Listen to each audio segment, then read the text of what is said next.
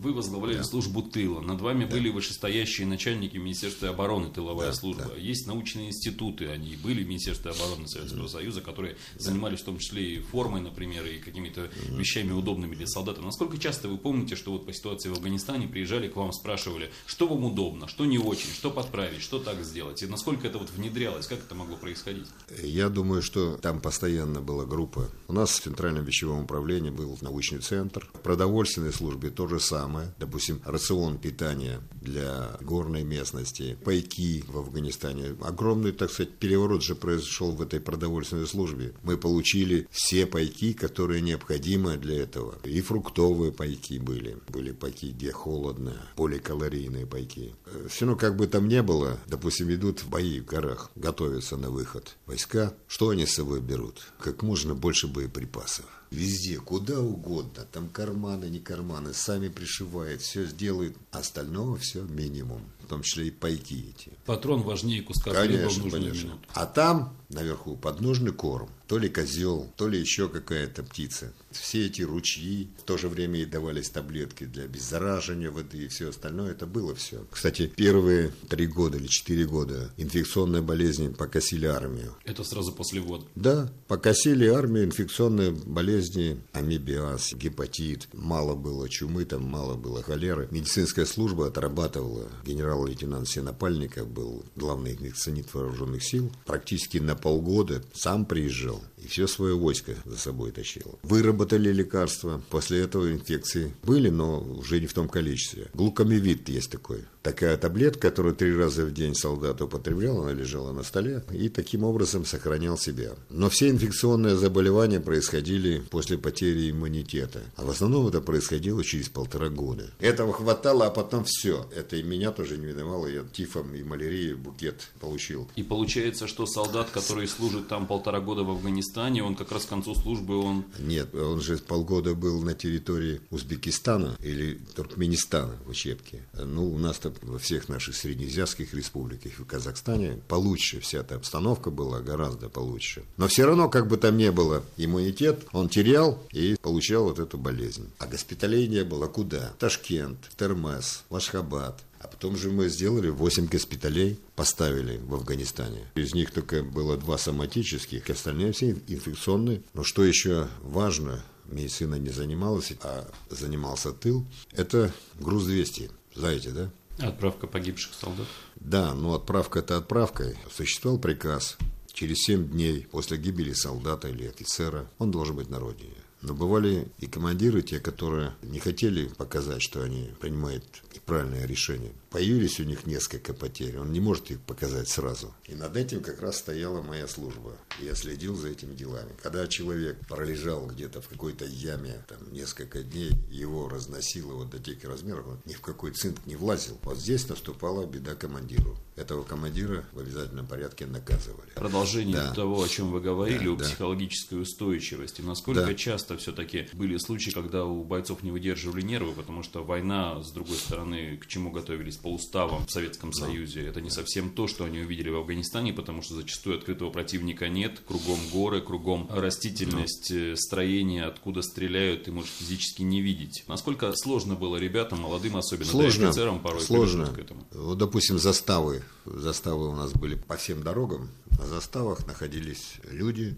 находилась техника. Эти заставы тоже охраняли эту же трассу. Ну и, допустим, караул назначался. Солдат молодой, солдат старослужащий. Молодой, здоровый парень такой был. А этот маленький, но прослужил побольше. И вот он его пугал. Я, говорит, тебя сейчас застрелю. И все подумали, что тебя кто-то застрелил. Он его пугал-пугал, допугал до того, что тот взял себе в ногу, выстрелил. И попадает, естественно, в госпиталь. Ну, самострел. Что это делать? Трибунал. Ну, конечно, что делать, понимаете? Надо, надо же разбираться с этими гвардейцами. А как с ними поступать? Потом тоже же море всяких писем мне приходило после Афганистана. Мать пишет. Вот моего сына хотят к уголовной ответственности привлечь за то, что он продал скат от КамАЗа. Он же интернациональный дом. А колесо продал духом. А тут еще, вот, кстати, по тем съемкам, где склады рвались. Опять возгорание с этих с кундузских боеприпасов. Нет, туда не надо сейчас ехать. Склады-то я подъеду. Дай команду немедленно, чтобы там людей ни, ни одной живой души не было. Знаешь, заболели там склады мои руки. Я виноват. Я виноват ему, что не сказал. И вам не сказал. Всем сказал. Не надо склад сделать. Так вы, вы что, одурели, что ли? Одурел, да. Чего одурели? Вы что, не в состоянии?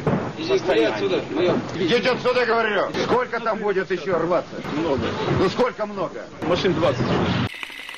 Вот у меня был вопрос, когда да, вы приехали да, в финальную да, точку, в это да, время перед вашим приездом да, взрыв. Такая уже классическая история, когда едет начальник да, проверять, а на складе в это время пожар. Я не проверять, я, я ехал возглавлять оперативную группу по выводу войск. Это буквально... Ну, мало да, ли, вдруг да, да, начальник да, проверит, да, а тут да, пожар, да, ищи свищи, чтобы... Так, не, ну, подожди, не начальник, это совершенно другие отношения, нежели вот сейчас в вашем понятии, что начальник приехал проверять. Приехал к себе в родное подразделение, в родное подразделение, огромная бригада материального обеспечения, и вот как раз на следующий день, пожалуйста. Еще я же проверял противопожарную службу. И вот там был эпизод, когда замполит склада, майор, матерился. Я же говорил, что нельзя туда-сюда, нельзя так поступать, что не разложили, как положено, боеприпасы. Обваловка идет. Вот здесь лежат снаряды, а вот здесь лежат к ним пороховые заряды. Вот не успели разложить, а Духовская РС прилетел как раз. Взрывы эти начались. Этот майор, он был под шофе, и он начал возмущаться. Надо было заставить их вчера это все там, значит, растащить. И ты думаешь, начальник политотдела бригады принимает решение исключить его из партии,